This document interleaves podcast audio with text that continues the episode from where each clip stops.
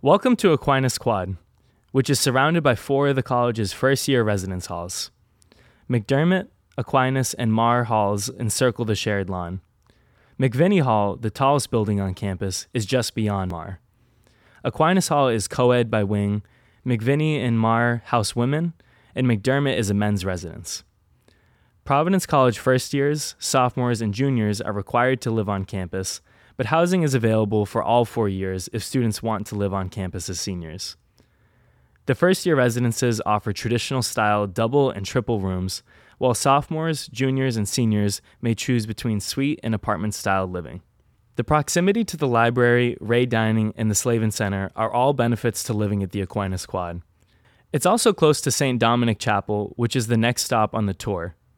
To get to St. Dom's, as it's popularly known, use the walkway between McDermott and Aquinas Halls to your right.